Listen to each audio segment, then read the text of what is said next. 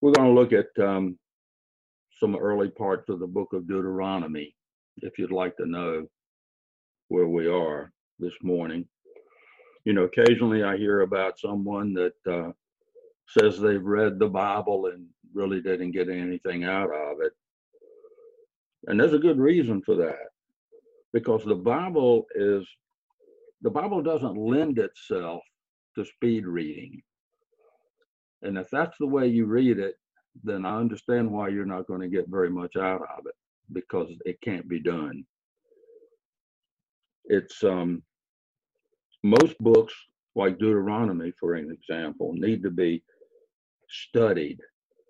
You can't you can't speed read it. You have to study it. You have to meditate on it, and then all of a sudden, as as you seek God and meditate on what's being said, all of a sudden you see all the connections of a, of the God of history and what He's done and how it how He speaks to you today through what He's done in the past, and that's what He does in Deuteronomy, and that's what He does in virtually every book of Scripture. How do you know you're going to be able to trust God? Because you've always been able to trust God. Because look at what he's done in the past. Speaking from a book like Deuteronomy, it would be best to be able to do a line by line study of the book because otherwise you're skipping over a lot of things and um, it's just not the best. But in the format that we have, and I don't mean Zoom, I mean in one person speaking one week about a topic and another person speaking the next week about a topic, it's virtually impossible, at least for someone like me, to go verse by verse and then skipping a month or whatever and then picking up again and expecting myself, not not even including everybody that's listening, to link link it with what you've said in the past. So you almost by necessity have to hit high points and hope and pray that people will actually read the text for themselves and apply it and begin to, to let it seep within their spirit.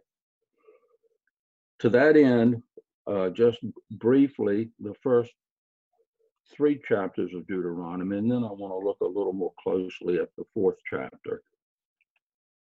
If you recall, the book of Deuteronomy is a record of Moses' last words to the people of Israel as they're finally getting ready to go into the promised land after 40 years of wandering in the wilderness. And Moses reminds the people of all that God has done during that period of time and he calls them to live a life of faithful obedience in the land that they're about to receive. In the first chapter, Moses reminds Israel that their favored status as God's people, as the children of God, uh, it didn't come about because of their great um, obedience to God, because of their wholehearted uh, service to God because that had nothing to do with them or anything they've done. The reason they are favored is because of God's promise to Abraham, their, their ancestor. And God never breaks his promises. He's always faithful. And he had promised Abraham that he was going to create a great nation. And this is that nation for better or worse, that's the nation, and God is not going to turn him back from his promise. And the first chapter also shows the vital importance of faith.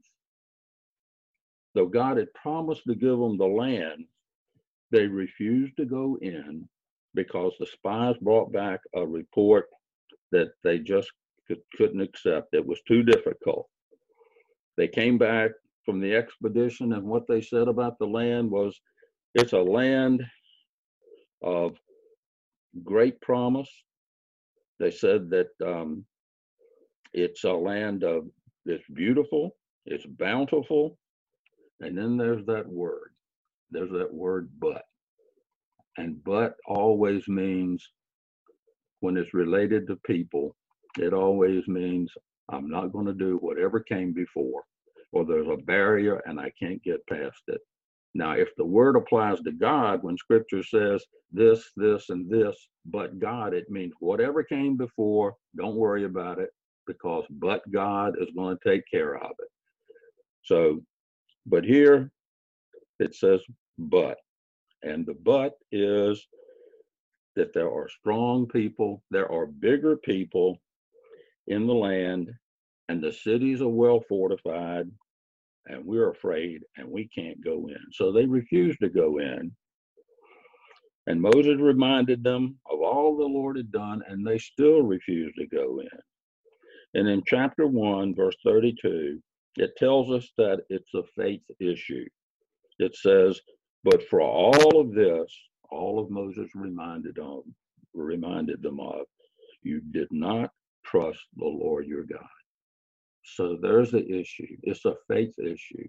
You don't trust God. You don't believe what he says. And again, what's what's changed? it's no different than than it was then. We don't trust God. Obedience is always very important, but the Lord always forgives disobedience because he does it time after time in scripture. If he didn't, Israel would have ceased to exist at the very beginning, and so would we. So, obedience is very important, but God forgives of disobedience. The problem is when we don't obey God because we don't trust his word. We don't trust what he says, and we don't love him for all of his goodness to us. In the second chapter, Israel has to turn away from entering the promised land because of their disobedience, and they begin their long wilderness journey. They're commanded not to engage in war with the people they encounter because God has given parts of that land to these other people. He hasn't given it to Israel, so they're not to engage these people in war. They're to leave them alone. If they have to give them money to pass through their territory, that's okay. Remember, when they left Egypt, it says that they plundered the people of, of Egypt, which means that the people of, of Egypt gave them great amounts of money, wealth, goods, cattle, everything else, and they were loaded. So they didn't lack the means to buy whatever they needed. God had never said, go and conquer everything that gets in your path. He said, Some of this belongs to other people that I've given it to. Don't touch them. You only take what I've given to you, not what I've given to others. In verses 24 and 25 of chapter 2, there's a change in the way God commands Israel to deal with other nations. So, those two verses chapter 2, verses 24 and 25 say, Arise, set out, and pass through the valley of Arnon. Look, I have given Sihon, the Amorite, king of, of Heshbon, and his hand or his land into your hand. Begin to take possession and contend with him in battle. This day I will begin to put the dread and fear of you upon the peoples everywhere under the heavens, who, when they hear the report of you, will tremble and be in anguish because of you. Notice it says God says that I'm going to do this. They're going to be afraid of because what I'm going to do, not because they look at you and go, "Oh my goodness, we better get out of the way." There's a change in the way God commands Israel to deal with other nations. They will engage in battle, but they do it according to the plan of God. Peace can still be genuinely offered. They can say to these people, if you will let us pass, and the people say okay, then you know give them whatever money they desire to to feed you as you pass through. But the ones that God is against are going to refuse to do that. And God will say, okay, they are standing against my people. They're standing against me. Then you have a, then you fight them, but I'm giving them to you. So don't worry about it. You be obedient because the land is yours. When you look at verses 26 through 29 in chapter 2, it says, So I sent messengers from the wilderness of Kedemoth to Sihon, Sihon, king of Heshbon, with words of peace, saying, Let me pass through your land, and I will travel only on the highway. I will not turn aside to the right or to the left. You will sell me food for money, so that I may eat, and give me water for my money, for the money, so that I may drink. Only let me pass through on foot. Just as the sons of Esau who live in Seir and the Moabites who live in Ai did, Ar did for me, until I cross over the border into the land which the God, the Lord our God, is giving to us. But Sihon, that means he did not allow it, but they offer to pass through peacefully. Then in the next few verses, from 30 to 37, it gives an account of the first victory recorded in the book, and it gives us some hard sayings. And the hard sayings you see in these chapters are things that people always have a difficult time with.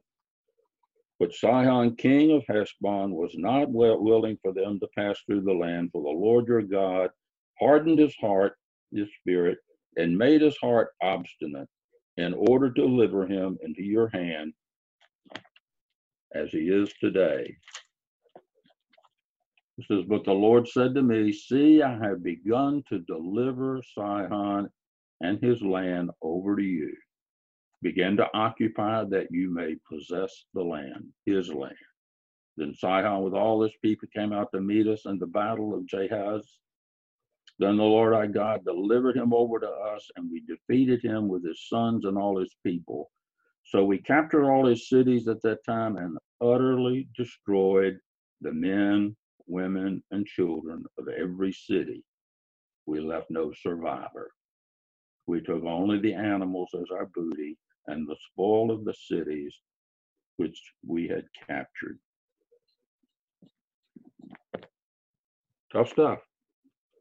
Very difficult. And it's especially difficult for people if they're just doing a speed reading through the Bible as a perfunctory study, that they really have no genuine heart for the Lord.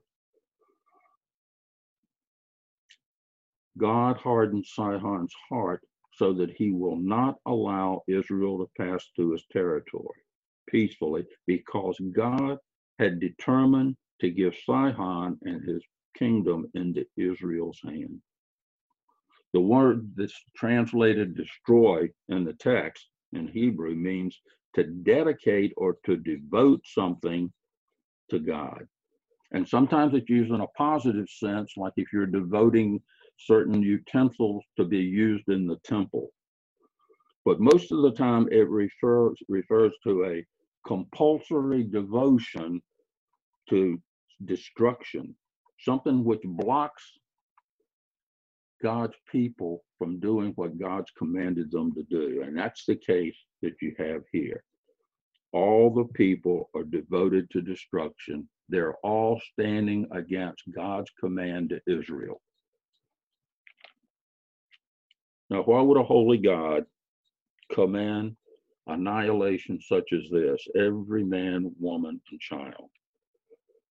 And actually, we touched on this very briefly the last time. To begin with, such destruction is a judgment on the wickedness of the people. Deuteronomy 9 4 says, Do not say in your heart when the Lord your God has driven them out before you, because of my righteousness, the Lord has brought me in to possess this land. but it is because of the wickedness of these nations that the Lord is dispossessing them before you. So it's because of their great wickedness. And we got to understand what that word means. It doesn't mean they're slightly bad. It means they are corrupt and wicked and vile in every sense of the words. And that's what these people were. Remember that the Lord had given them plenty of time to repent.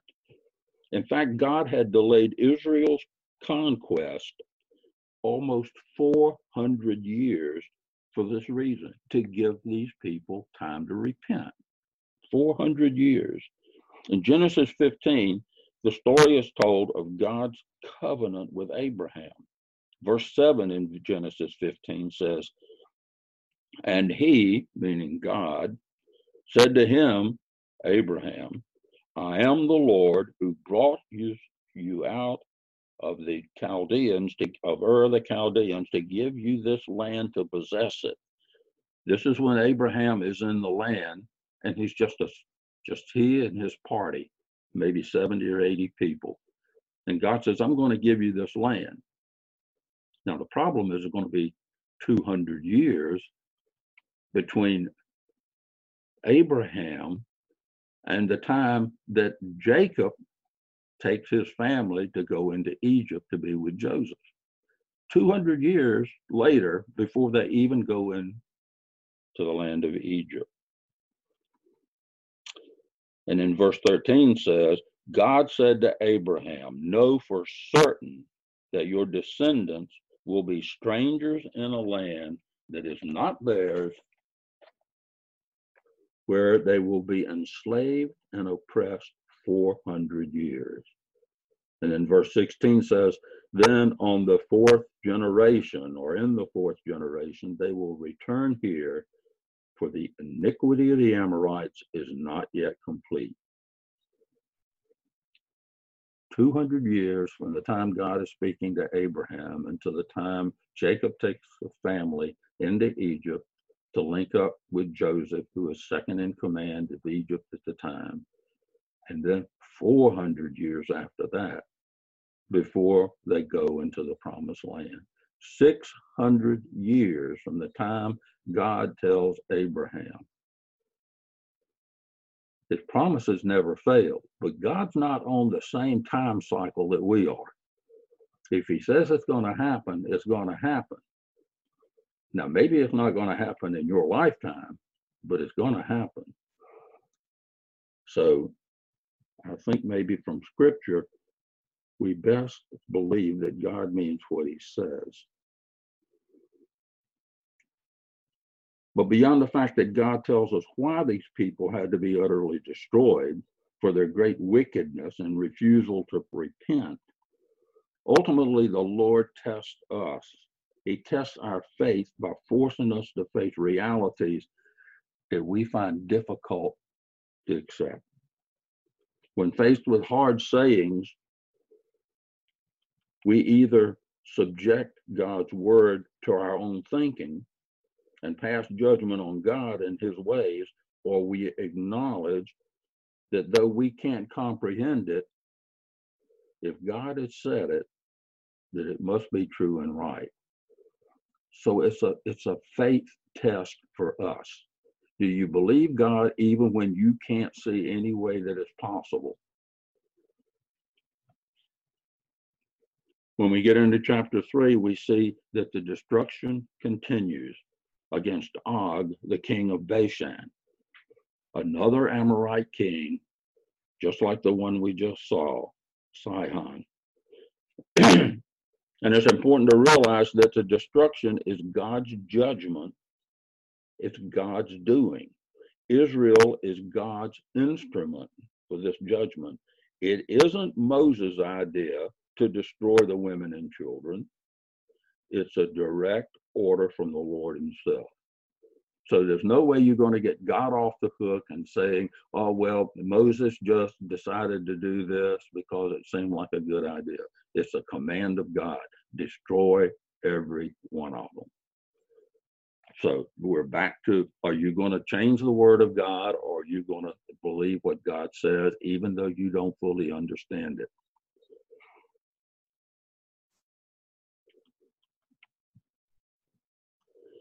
In chapter 3, verses 1 through 7. Then we turned and went up the road to Bashan, and Og, king of Bashan, with all his people, came out to meet to meet us in battle at, at. But the Lord said to me, Do not fear him, for I have delivered him and all his people and his land into your hand. And you shall do to him just as you did to Sihon, king of the Amorites, who lived in Heshbon. So the Lord our God delivered Og also, king of Bashan, Bashan, and all his people into our hand, and we smote them until no survivor was left. We captured all his cities at that time. There was not a city which we did not take from them. 60 cities, all the regions of Argob, the kingdom of Og of Bashan. All these were cities fortified with high walls, gates, and bars, besides a great many unwalled towns. We utterly destroyed them as we did the Sihon king of Heshbon, utterly destroying the men, women, and children at every city. But all the animals and the spoil of the city we took as our booty. Again, God's command, not Moses.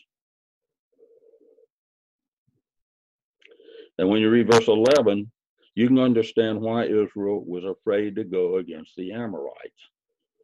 Because it continues on, and in verse 11 it says, For only Og, king of Bashan, was left of the remnant of the Rephaim.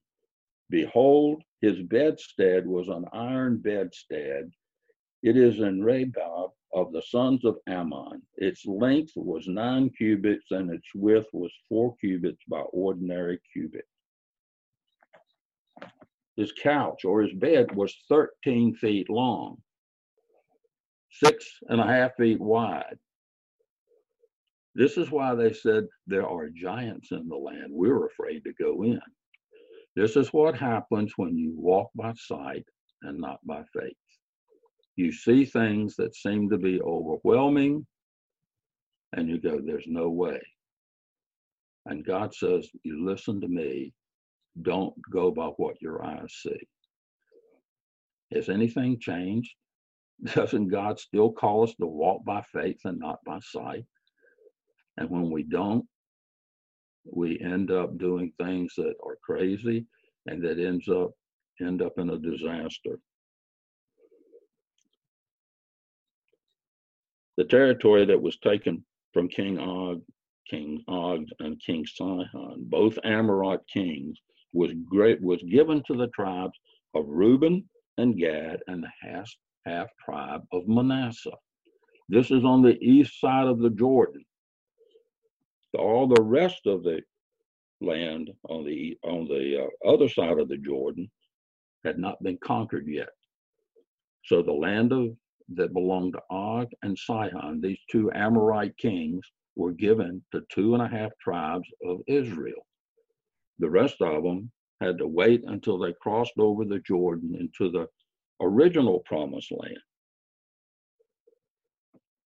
Any reading about the land of Bashan which is where this last king is, shows that they'd always been an idolatrous and vilely sinful people. In fact, you can read in the book of Amos in the fourth chapter, and Amos describes the, the people of Bashan as those that oppress the poor and crush the needy.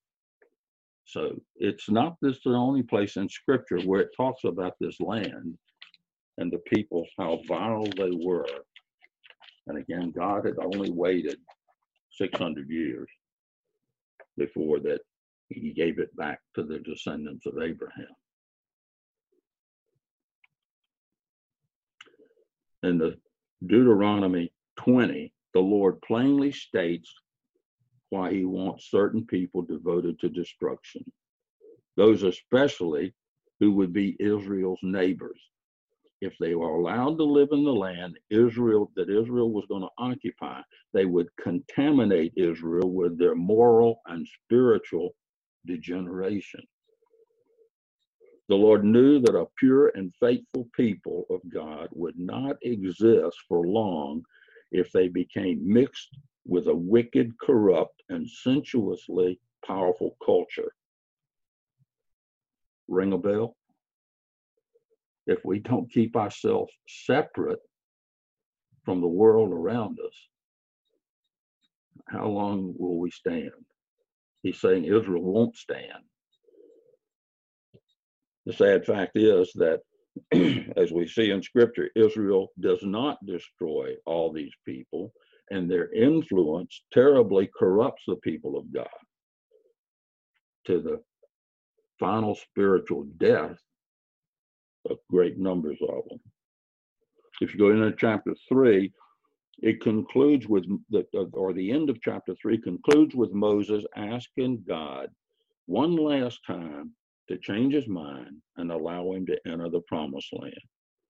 And apparently Moses had often pled with the Lord to allow this. That's the suggestion you get from reading Deuteronomy 3:26, where it says, But the Lord was angry with me on your account and would not listen to me. And the Lord said to me, Enough. Speak to me no more of this matter. Moses was judged because what Israel did led him into sin. He was angry with the people because again and again they had murmured and complained to God. And finally, Moses had had enough and it caused him to sin. And though his request across the Jordan River was not granted, Moses was allowed to see into the land before he died from the top of the mountain range. So the first three chapters of Deuteronomy review God's faithfulness and power. And now in chapter four, Moses begins to lay out the commandments that God calls Israel to obey.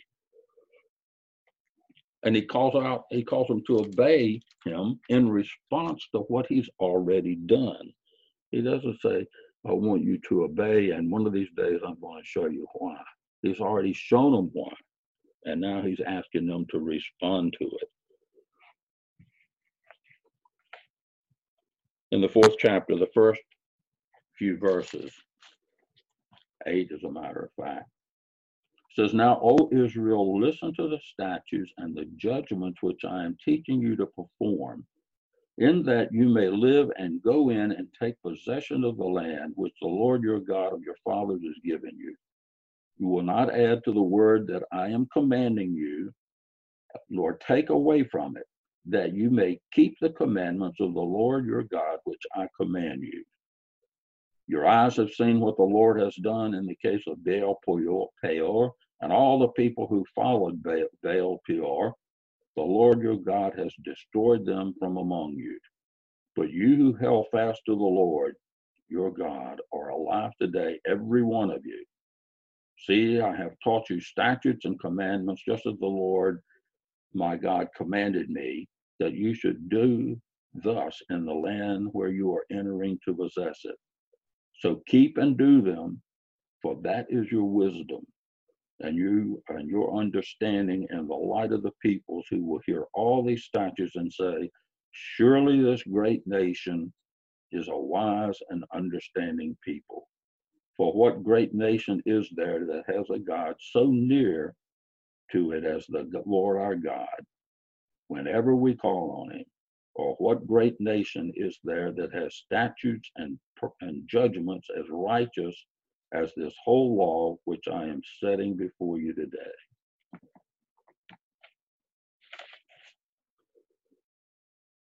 Verse 2 says, Don't add to the law or take away from it Remember, this is God's covenant with his people. It's God's wisdom. That's what the law is. Altering it in any form brings destruction. Verse 2 actually gets repeated again in Deuteronomy 12 32, where it says, Whatever I command you, you shall be, whatever, excuse me, Whatever I command you, you shall be careful to do. You shall not add to nor take away from it. You want a New Testament uh, correlation of this? The book of Revelation, verse uh, chapter 22, 18 and 19 verses says, I testify to everyone who hears the words of the prophecy of this book.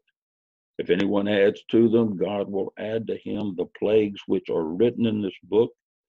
And if anyone takes away from the words of the book of this prophecy, God will take away his part from the tree of life and from the holy city, which are written in this book.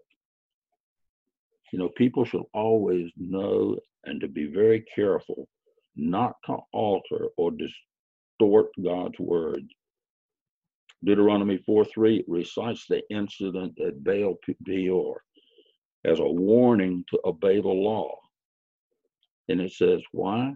So that you may live. Obey the law so you may live. So, what happened in this incident? This is where Israel was camped next to some Moabite people, and the men of Israel, many of them, went in and had sexual relations with the Moabite women. And in conjunction with the sexual relations with the Moabite women, they worshiped the idol, the false god Baal, and participated in the kinds of rites and rituals that they performed before their idol. And God was furious with these people. Here are people he's shown the Ten Commandments to. They've seen all of his miracles, all of his works, and they go in and they join themselves to an idolatrous people. And all the people that actually did this, God said, destroy them. And 24,000 people died as a result of that.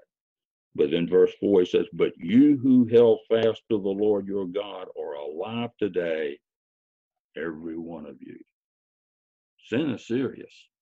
It's not something that you go, oh, well, never mind.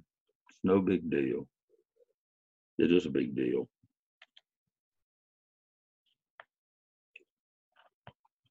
You know, before speaking about any specific laws, Moses talks about the importance of obedience. The obedience which um, Israel is called to give to God is not for the purpose of making them God's children.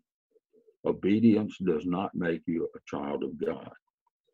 It's not for earning salvation. They owe God obedience because he has saved them and because they are already his children. All the way through this chapter, beginning in verse 2, the law is referred to as the commands of the Lord your God. He's your God. You're his people. He's your God. So he's already called them his people.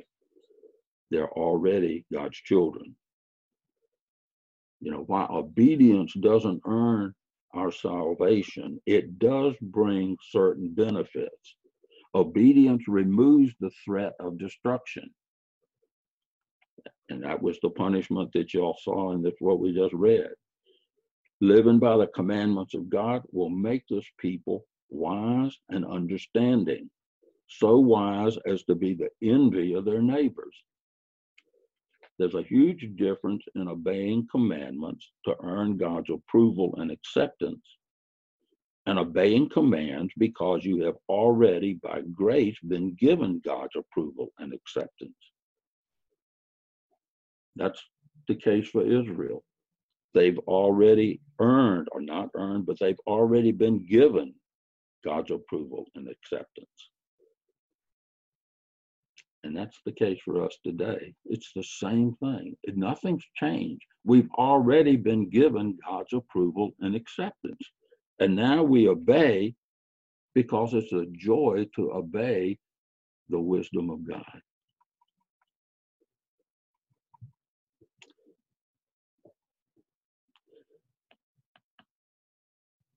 Israel does not receive the law on Mount Sinai until after it has been delivered from the bondage in Egypt. Salvation comes first, then obedience. Grace first, then the believer's grateful response to God's goodness. It's the same today as it was then. God's law is not some set of, of unreasonable and burdensome requirements that God gives just to impose upon his people to test them to see whether they're going to be obedient or not. Just to test their loyalty. God's law is his wisdom, it's his instruction for how human life ought to be lived if it's going to be lived rightly. It's God's counsel to his children so that they might have live a safe, a happy, and a fruitful life in the land that he's given them. That's what Moses is telling the people in verses 9 through 14. And what you see in 9 through 14 is only give heed to yourself and keep your soul diligently so that you do not forget the things which you have seen and they do not depart from your heart all the days of your life, but make them known to your sons and grandsons. Remember the day you stood before the Lord your God at Horeb, that's Sinai, which when the Lord said to me, Assemble the people to me, that I may let them hear my words, so they may learn to hear all the day, fear me all the days they live on the earth, and that they may teach their children. You came near and stood at the foot of the mountain, and the mountain burned with fire to the very heart of the heavens. Darkness, cloud, and thick gloom. Then the Lord spoke to you from the midst of the fire. You heard the sound of words, but you saw no form, only a voice. So he declared to you the covenant which he commanded you to perform, that is the Ten Commandments, and he wrote them on two tablets of stone. The Lord commanded me at that time to teach you statutes and judgments that you might perform them in the land where you are going over to possess it. Again, verse 12, you saw no form in these words right there, you've got idolatry, idolatry rejected for all time. No form, no physical representation, no exceptions, no form. Then verse 13 says, What we all think we already know.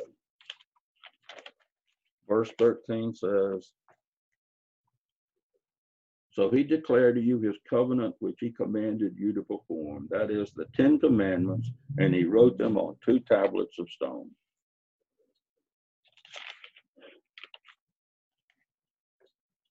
So God said, or God wrote them on two tablets of stone. And most of us take it for granted that this means five commandments on one tablet, five commandments on the other tablet. But scholars say that each tablet contained all 10 commandments. So you've got all 10 commandments on one tablet and all 10 commandments on another tablet. This is in keeping with the way covenants and treaties were done at that time. One copy would be given to each party. So one copy would be given to the people, God would keep one copy. So that's what you've got. All 10 commandments on one tablet and all 10 commandments on the other tablet. And then verses 15 through 19 say, So watch yourself carefully. Now, how many times have we have heard that? Watch yourself carefully, since you did not see any form on the day your Lord spoke to you at Horeb from the midst of the fire, so that you do not act corruptly and make a graven image for yourself in the form of any figure, the likeness of male or female. The likeness of any animal that's on the earth, the likeness of any winged bird that flies in the sky, the likeness of anything that creeps on the ground, the likeness of any fish that's in the water below the earth. And beware not to lift up your eyes to heaven and see the sun, the moon, and the stars, all the host of heaven, and be drawn away and worship them and serve them, those which the Lord your God has allotted to all the peoples under the whole heaven. Here's a detailed warning against idolatry in all its form.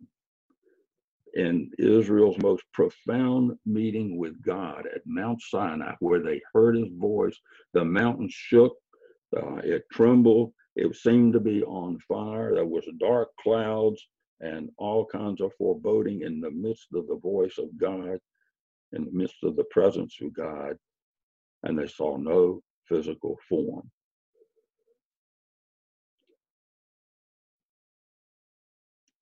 Remember the second commandment no graven image, no idol, no likeness of what is in the heaven above, earth beneath, or the water, or in the water. God is a jealous God, which means God has an active zealousness for righteousness, which comes from his holiness. Because of this, God's not going to stand for Israel's allegiance to any other God. So, idolatry in any form is forbidden. And in verse 17 and 18, you see the warning was against making an image. But in verse 19, the warning against a, is a more subtle sort of thing. It's a warning against taking something from creation and worshiping it.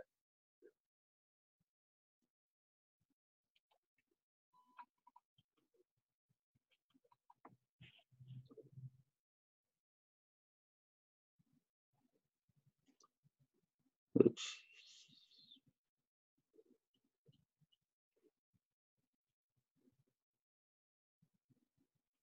I lost my spot, excuse me. In verses 17 and 18, the warning was against making an image. But again in 19, you see, you can't take something that God has created and make it an image either, an image for worship all the people of the lands that they came from, most all of them worshiped the sun god or the moon god or something that they could see in the heavens, something that seemed to be awesome, especially the sun. So they made an, uh, uh, an active part of their lives worshiping idols of every kind. It was sort of a, a universal institution and it was a part of the fabric of life with all the people in the land except one, Israel. So you can readily see the danger to Israel on every side. All the people around it worshiping all these idols, the stars in the sky, and so forth. And the next number of verses might be entitled keep yourselves from idols. Verse 23 says, Watch yourselves. Don't forget the covenant God made with you. Don't make any graven image because, verse 24 says, The Lord your God is a consuming fire, a jealous God. The same thing it says in the 12th chapter of Hebrews. Moses warns the people not to forget what kind of God the living and true God is. He's invisible, immortal, he's radiant in glory, he's infinite in power and might. And because of who God is, all idolatry becomes dangerous and totally foolish. It's going to bring God's punishment instead of his blessings. For Israel means they'll lose the promised land verses 26 and 27 say, I call heaven and earth to witness against you today that you will surely perish quickly from the land where you are going over the Jordan to possess it. You shall not live long in it, but will will be utterly destroyed. The Lord will scatter you among the peoples, and you will be left few in number among the nations where the Lord drives you. So this land is given to you conditionally. You obey, you keep the land. You disobey, you're going to lose it. Now, they won't lose it for all time, but they're going to lose it for a period of time. And it's exactly what happened. And it says, There you will serve gods, the work of man's hand, wood and stone, which neither see, nor hear, nor eat, nor smell. You know, idolatry practiced long enough will finally bring a person to a state of complete blindness about life. They're not going to be able to see anything except what's in front of them. They'll know that money doesn't satisfy, but that won't stop them from going after more and more money.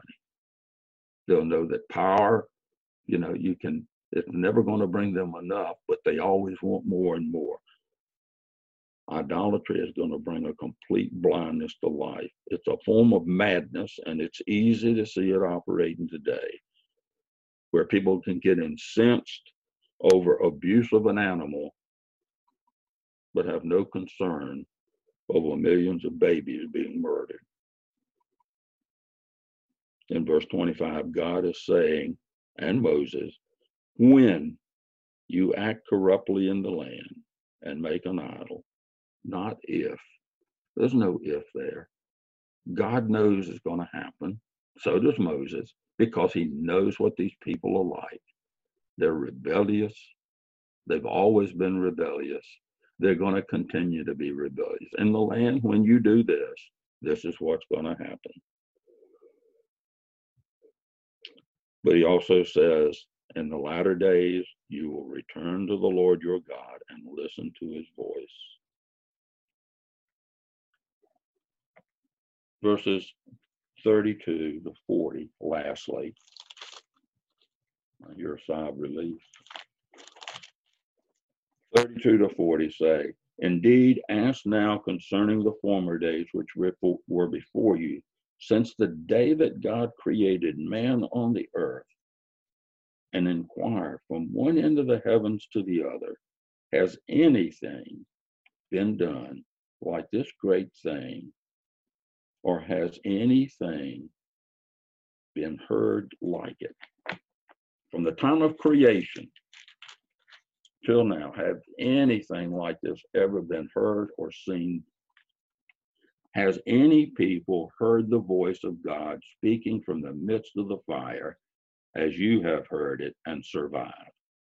Or has a God tried to go and take to himself a nation from within another nation? By trials, by signs and wonders, and by war, and by a mighty hand, and by an outstretched arm, and by great terrors, as the Lord your God did for you in Egypt before your eyes. To you it was shown that you might know that the Lord, He is God, there is no other besides Him.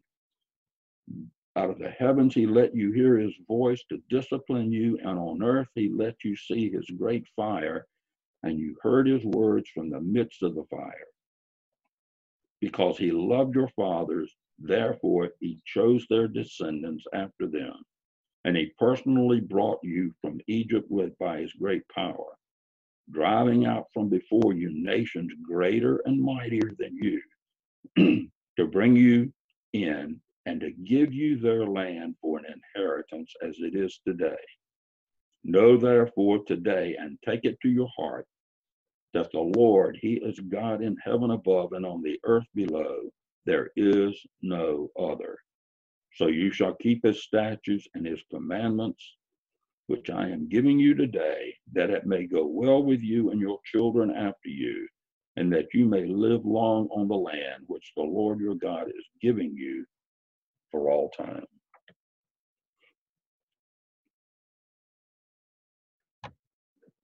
32 and verses 32 to 34 ask a rhetorical question Has anything in the course of human history, from the day God created man on the face of the earth, and asked from one end of the heaven to the other, Has anything been done like this great thing God has done? And what's he done? He calls them to hear his voice from Mount Sinai when he gave them the commandments. Through burning fire, and quaking mountains, he spoke, and no other people had ever heard the voice of God and lived. And they would never forget that experience. It's an experience that would stand with these people and with their children and their children's children forever. And what other nation had been taken out from another nation and delivered, with plagues and pestilence being used to deliver the people, and then destroying the strongest army on earth,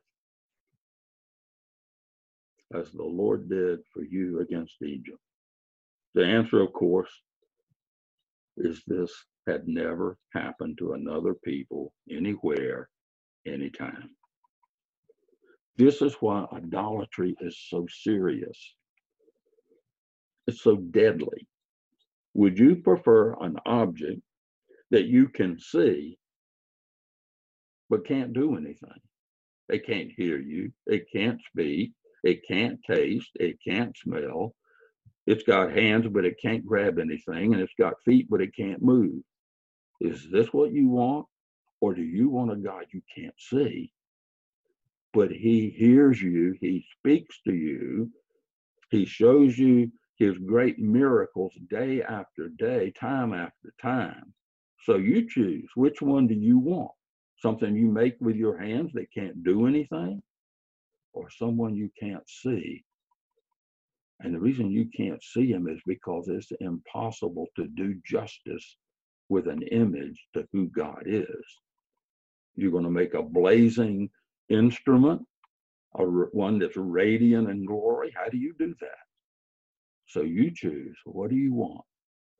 That's what God is asking. That's why idolatry is so serious and so deadly.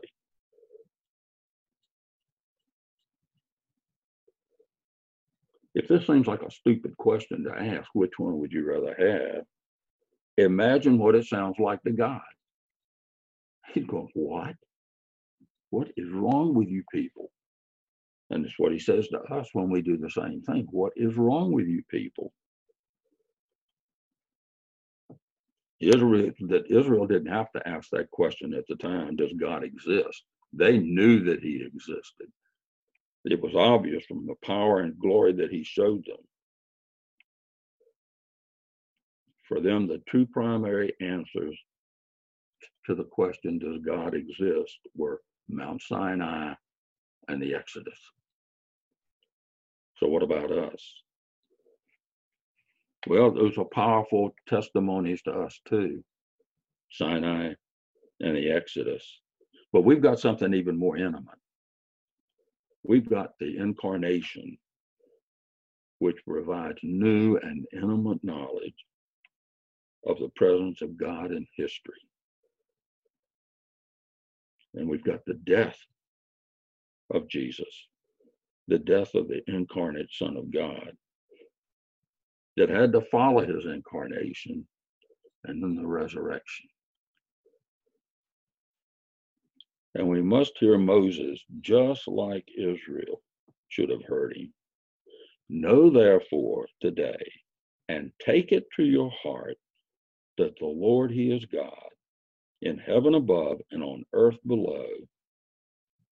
There is no other. Let's pray.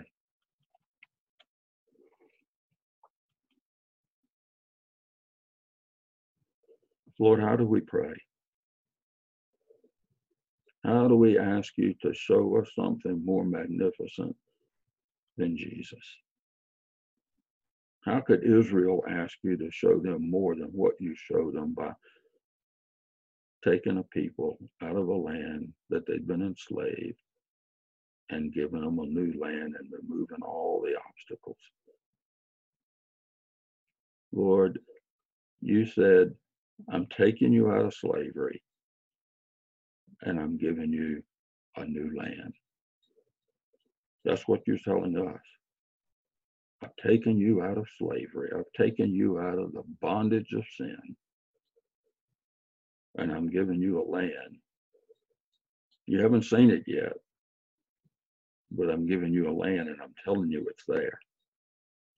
And I'm giving you all kinds of hints about what it's like. And it's a land that's glorious. It's a land where there's no tears. There's a land where there's joy forever in the presence of God. There's a land where you don't need a sun because the Lamb is the sun.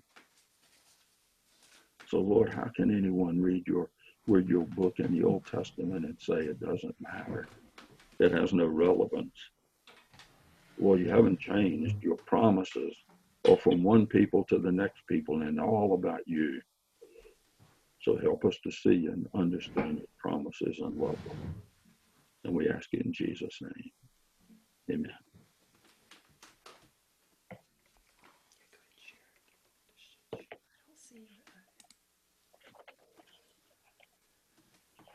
Thank you, Greg.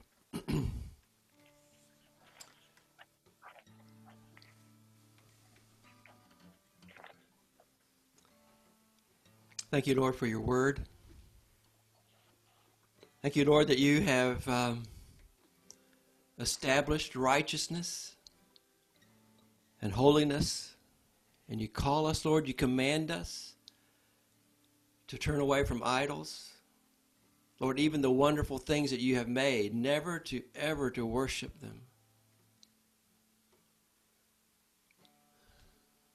Lord, may we be a people, may all of your church, Lord, enter in to worship Jesus, the wonderful, merciful Savior. Lord, we ask you to turn our gaze to you. And let's remember, Lord, to remember this week and remember this day of your faithfulness throughout many, many, many generations, Lord, your faithfulness to a, to a man whom, to whom you had made a promise, a man of faith. Lord, you raised up prophets to remind your people, to speak your words of life and of hope. Now, Lord, you, you called these people to action, to go and to live, and to to inhabit all that you had given them, Lord, to possess this land. Lord, we we don't want to make a physical idol out of possessing this land today. Lord, we want to understand how to see that and how to understand it, Lord, and, and to think about the kingdom of God being expanded here on the earth. Lord, you are the ones that, um, you are the one that we hunger for. Lord, I pray that you'd fill us.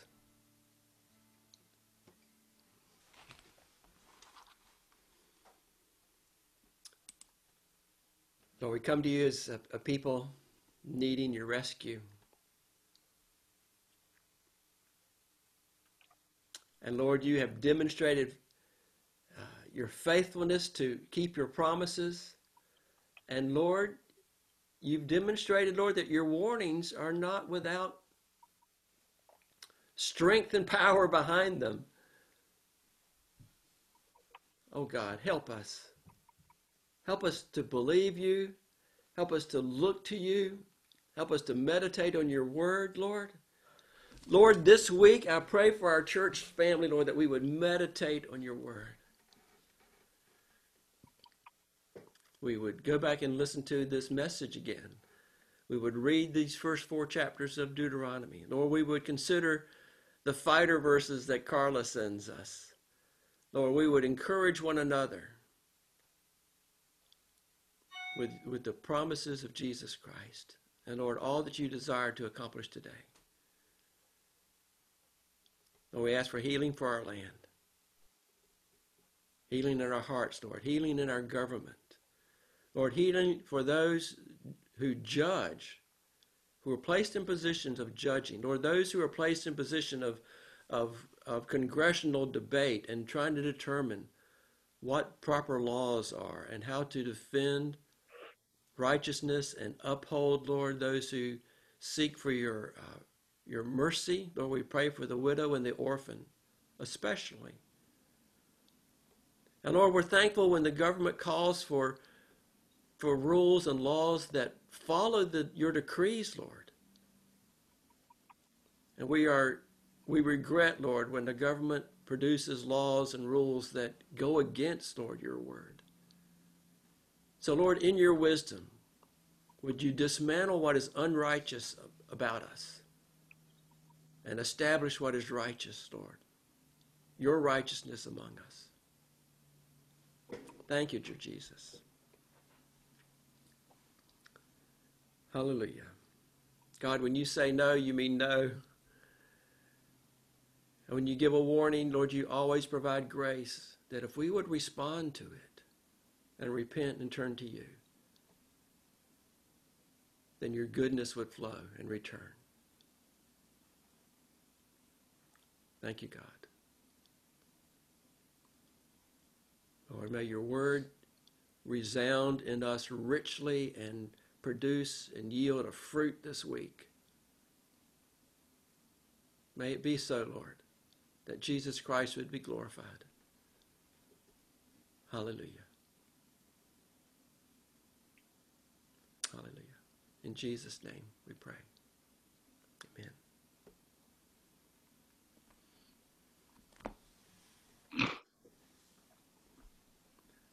Thank you, Greg. Um, so let let these words um, find their way into your heart and your mind as you think through them. And let us not judge God for his rules of righteousness. But let's pray for his grace and mercy to be known and manifest to us.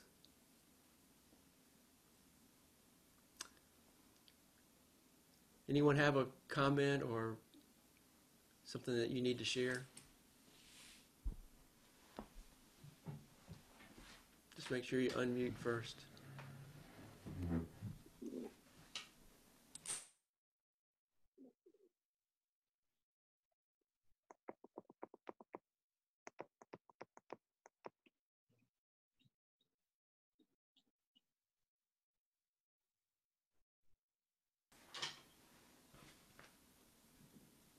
We're all speechless, Greg. I can understand.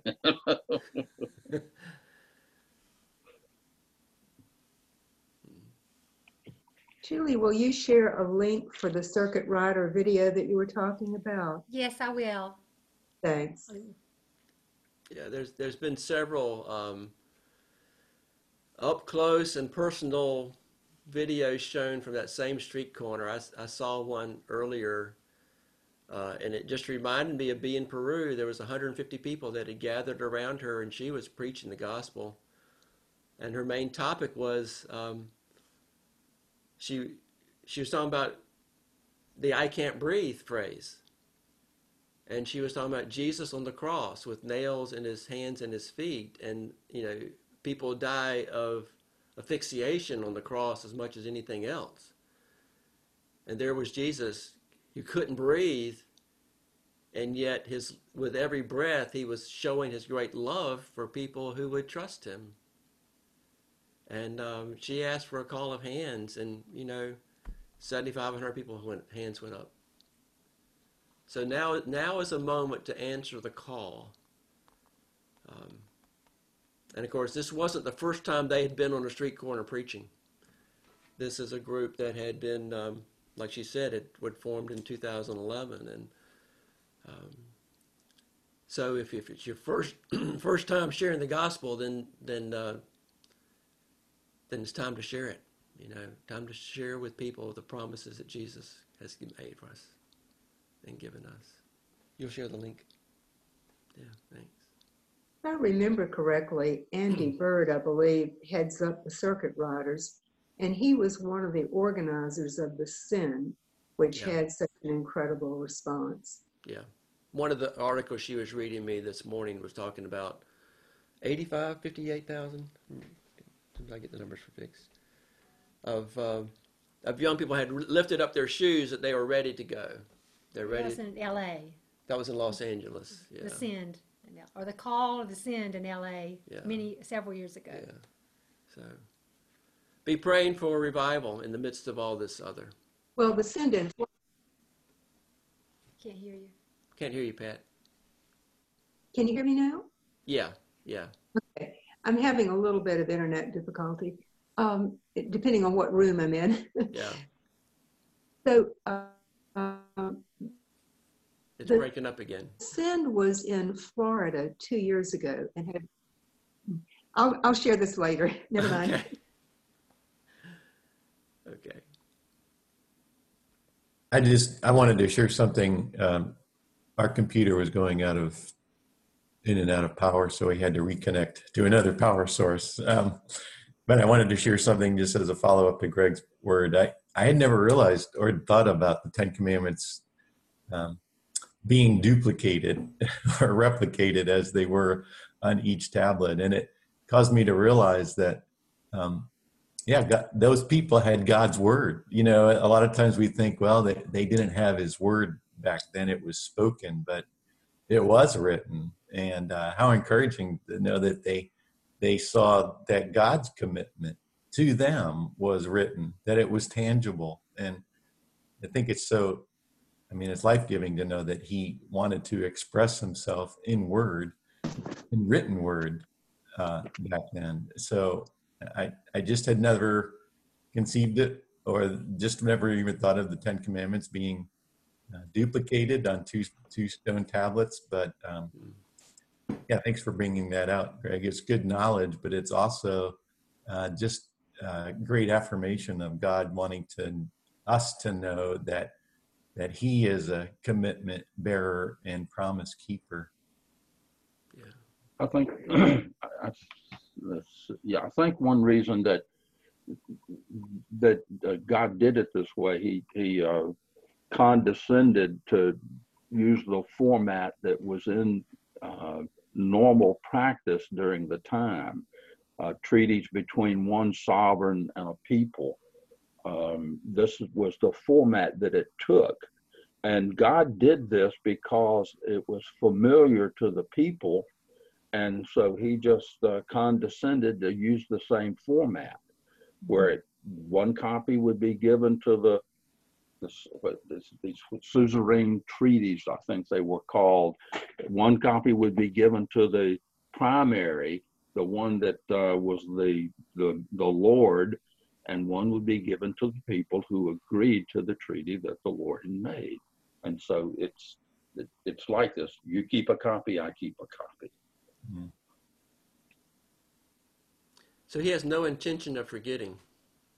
Well, it's not that God needed a copy. He was just, you know, bowing to the to the uh, mores and the the concept that the people understood. Yeah. Yeah. It's just like when he talks to Richard, he just goes, "Hey, Ri- Ri- hey Richie."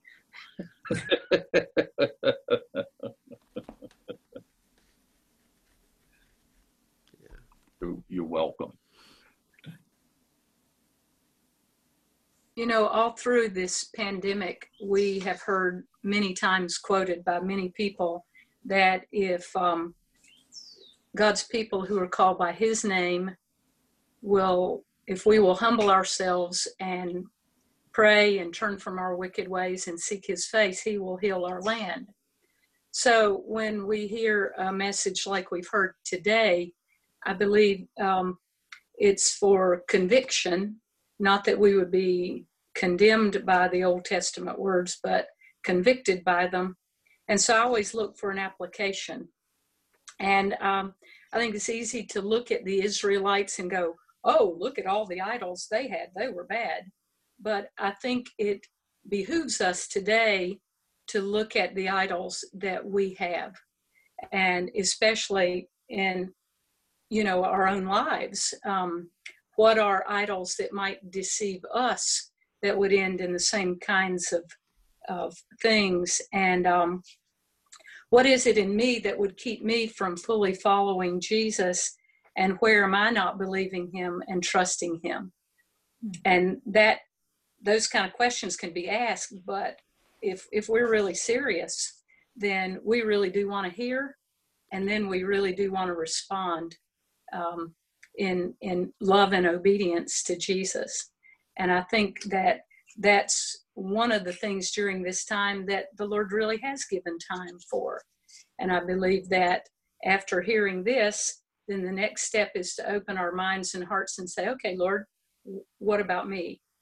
Um, again, where am I not trusting you? And where does my behavior not line up with what you would have? And um, and that's that's a it's a it's a hard good thing, but it absolutely is a necessary thing um, to apply what we've we've heard this morning. What I thought about when, when I was thinking about idols of wood and stone and this sort of thing, I was thinking about what about the idols of, of metal and the idols of uh, electrons and the idols of zeros and ones that we use in computers. It's, if that's not an idol, I don't know what is. So many people make it that. It's it's their life.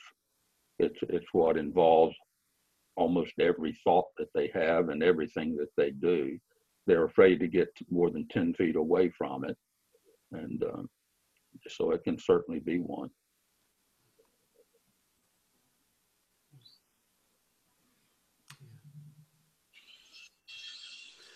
I Well, think we you, some- Greg. Yeah, I, I think we sometimes too have idols that we can't see. You know, my uh, maybe an idol would sometimes be how right I would be in an issue, or this is the way I've always been, or you know, not not just the things that I can see. Um, and I think the Lord wants to plunge into all of the idols, at least for me. Mm.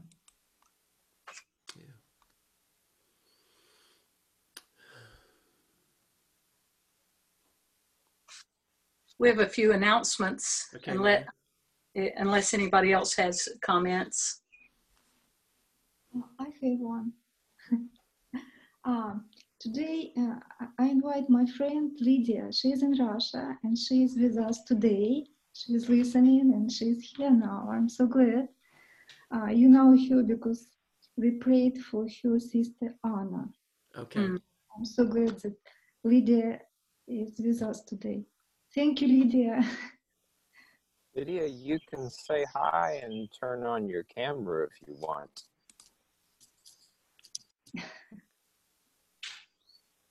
There she is in the middle. Hello. Lydia, She's muted. She's still muted. You're still muted, Lydia. We cannot hear you. Н- Нажми на кнопку. Oh. Hello, hello. She just doesn't have a microphone. Hello, Lydia. we can't hear you. Yeah. she's got Не a- слышно. Люд. let's see.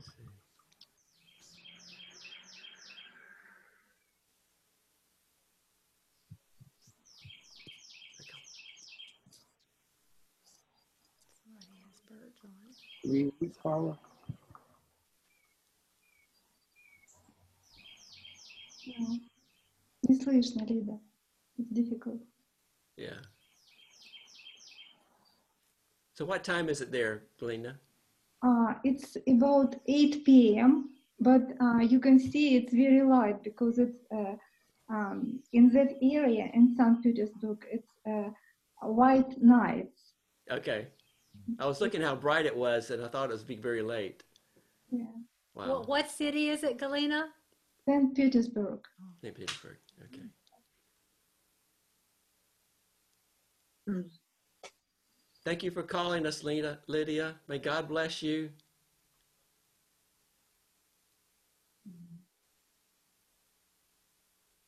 and Lydia Galina loves you very much, uh, so much that she would bring the needs that you and your family have had.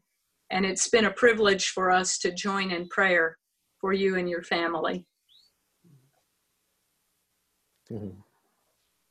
Thank, say thank you. Mm. Well, this week on Wednesday night, we have another opportunity to join together on Zoom and pray. And we really do um, welcome all of you and would, would love for, for everyone that can to join us in, in prayer on Wednesday night. This week we have a number of family birthdays. Preston and Tia, with their family, are celebrating both of the grandsons' birthdays. And on Wednesday, Eugenia and her family will be cel- celebrating um, uh, Miguel's birthday. That's Eugenia's husband.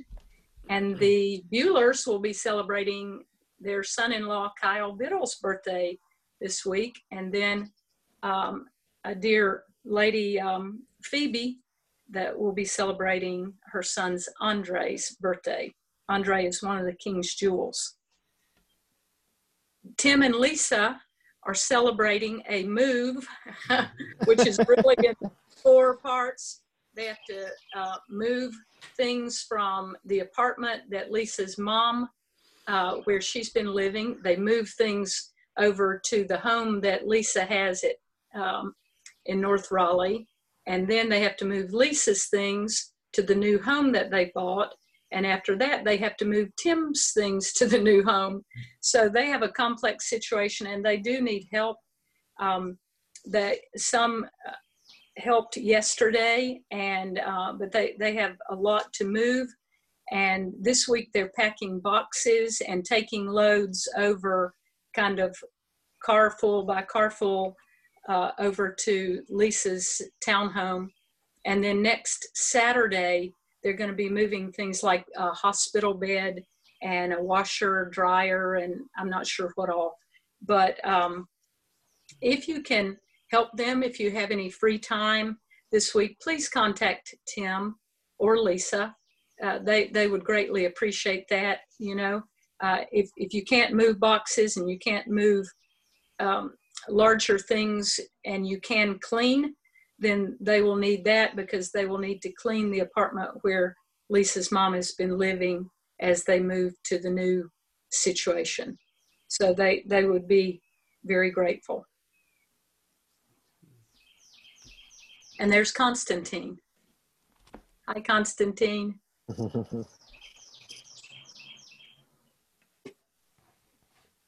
and some of our King's Jewels will get a surprise um, in the next couple of days.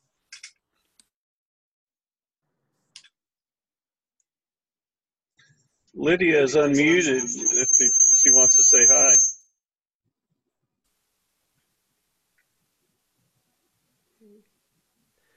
Yeah, I was just thinking maybe we need to set up a Russian breakout room because we have a lot of Russian speakers with us this morning. Right? We could put. Not so much. There's Slava. Well, there's Slava and Lydia and Eugenia and Galina. We have a whole Russian crew. Constantine. Constantine. Yeah. Constantine, yeah. Yeah. Yeah. Wouldn't that be great? That'd be great. Well, it's good. So good to see y'all. Um, Jonathan, you got any news? Yes, uh, I was about to uh, share something with you. Despite the the the all the issues going on in in the country with uh, racial discrimination, the coronavirus, and all bad things that happen in the U.S. Uh, on on my side, on my end, uh, I'm very. I'll become a. I'll become a citizen tomorrow of the United States. They'll give me my citizenship, and I'm, I'm more than proud to to become a U.S. citizen. Uh, for years, um, I would say most of the countries around the world uh, admire the U.S. yes. Thank you, yes. Thank you, Miss Wendy. Uh, I mean, and I've, I've been I've been one of that. I'm one of those people, millions of people that uh, admired the United States for what this country has accomplished, and every everything that that uh, uh, this country has been able to to do. And so even when I was a kid, I remember watching movies about about uh, where you see the U.S. and I've always like wonder how it would be to be in the United States. How I mean, it, it was just it was just a dream. So uh, despite the, the all the negative things, I've seen uh, God has let me see also the good things about the U.S. Uh, that I mean, the government provides a lot of things for different people with disabilities, STEMs, uh, Medicaid for kids, Medicare, uh, protection like for for minors when they suffer, you know, uh, uh, physical abuse. So I've seen just let me let me tell you that I've seen a lot of good things that that the the government at least provides to to people to the, to its citizens, whether you are an American or not. Because I've been given, I'm not, I was not an American, and I've been receiving help from the government to pay for my school, not even being a U.S. citizen. Not not not even Peru will help me pay for my like over there. Scholarships is not a word that you just. I mean, it's just really hard. Uh, on, in, in Peru, you're on your own. If you want to get educated, you're on your own. Uh, you go to work, go to school. That's just, just very hard. But being in the U.S., uh, it's been a blessing. So I, I like uh, God has blessed each, each one of you to be American, and uh, so I just I just want to tell you that I'll become a U.S. citizen tomorrow. It's really a, a privilege, and I'll be I'm very proud, you know, to um, to be uh, I will be very proud because of all the things that I have seen. And but as um, Mr. Uh,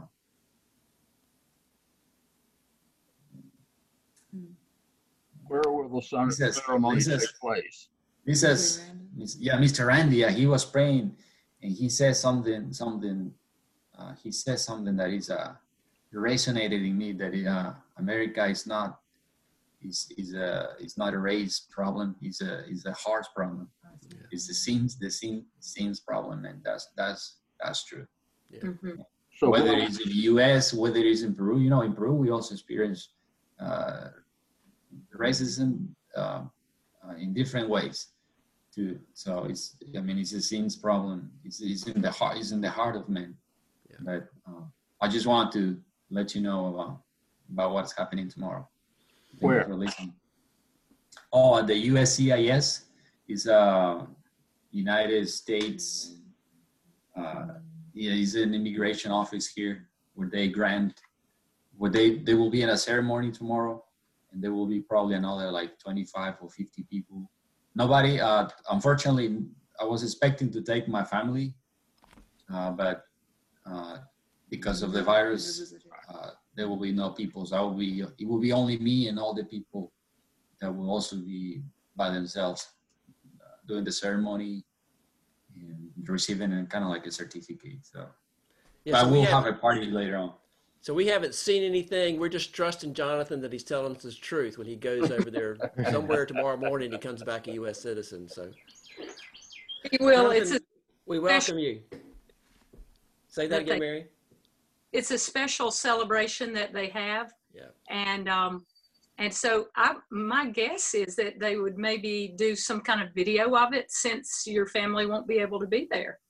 Because otherwise they invite families in and people all participate. So maybe they'll do that. That that would be neat. Well, They always have a large swearing-in ceremony on the Fourth of July on the Capitol grounds downtown. So I didn't know if this one would be open or not, but I understand because of the cer- current situation that they can't do Yeah. that. Yeah. Jonathan, if they live stream it, let's, let us know.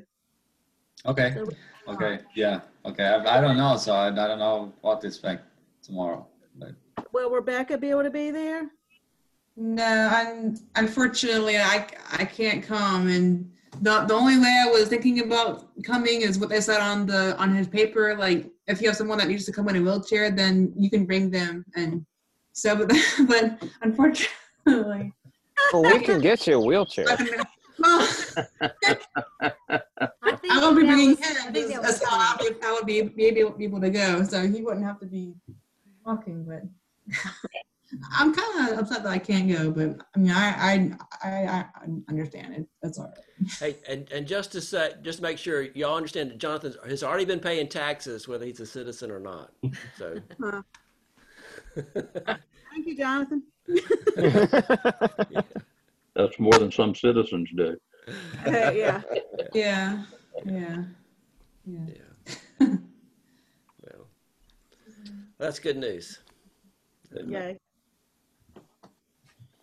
Jonathan, we're proud um, to have you become an American. Yes, I second that, Jonathan. I believe you. Another another reason why he wanted to do. I mean, he kind of held off on doing this for several reasons, but another reason was because um, becoming a citizen will give him lots more op- opportunities for for jobs and just other things that were closed off to him before becoming a, a citizen, and now it's going to be like nothing is closed off to him and, anymore. Everything is available to him. So that's another reason why we wanted to do this. Yeah. Everything is, is going to be available. So It's a lot easier to travel to other countries too. that's another reason too. Yeah, e- e- exactly. Except right now. yeah, it's very difficult to travel. Last last Sunday, I uh, disappeared uh, because uh, I received a call from my my dad saying that my sister and my aunt has the have the coronavirus, and apparently my my sister has really bad uh, respiratory issues, and my aunt, which is with high fever right now, is uh, in really really bad condition, uh, and we're afraid that she has cancer. And so I, I, I, it just came up to me right now that like that would be a good reason to pray uh, to be praying for. Okay. Uh, Which- so which sister my aunt and my Jonathan? aunt and my sister Elizabeth Elizabeth. is uh Elizabeth yeah And which, what is your aunt's name? Alice How do you say it? I Gladys Gladys. Gla- like Gladys. Gladys yes Gotcha.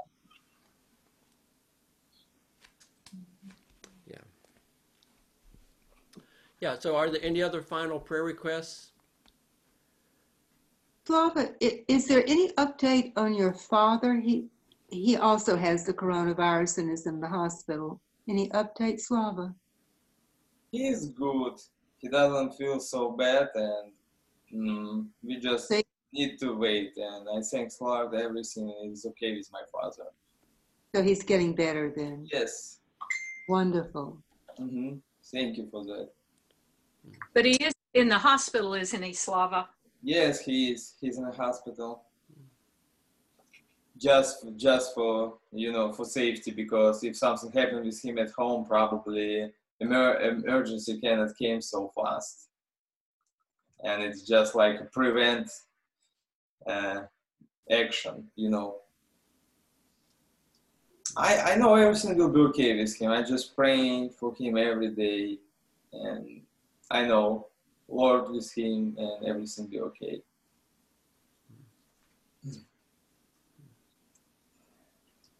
Are there any other prayer requests?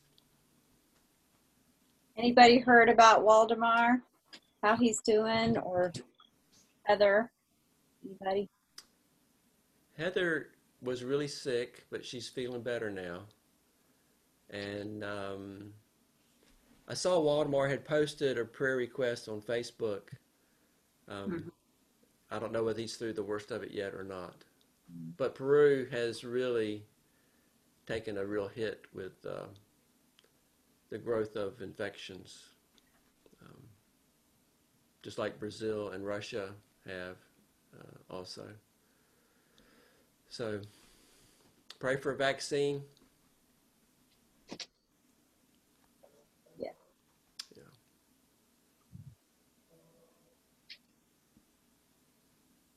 Who would like to pray?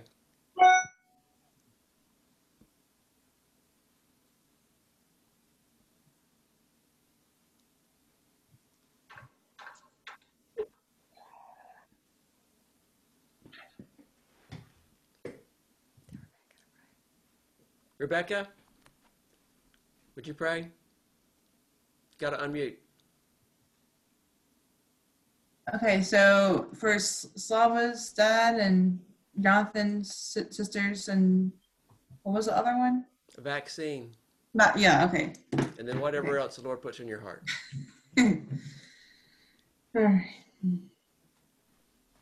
Dear God, we, we thank you for this time that we could be together, Lord, and I just um echo what Dad was saying this morning, Lord. We we all truly wi- um the desire to be together again in person, Lord, and we know one day that that day is coming, Lord, but we're not sure when. Um, Lord, just help us to keep um, just trusting you and following you day after day, Lord, even though um, we don't know what's coming in the future, Lord, but we know our our future is secure in you, Lord.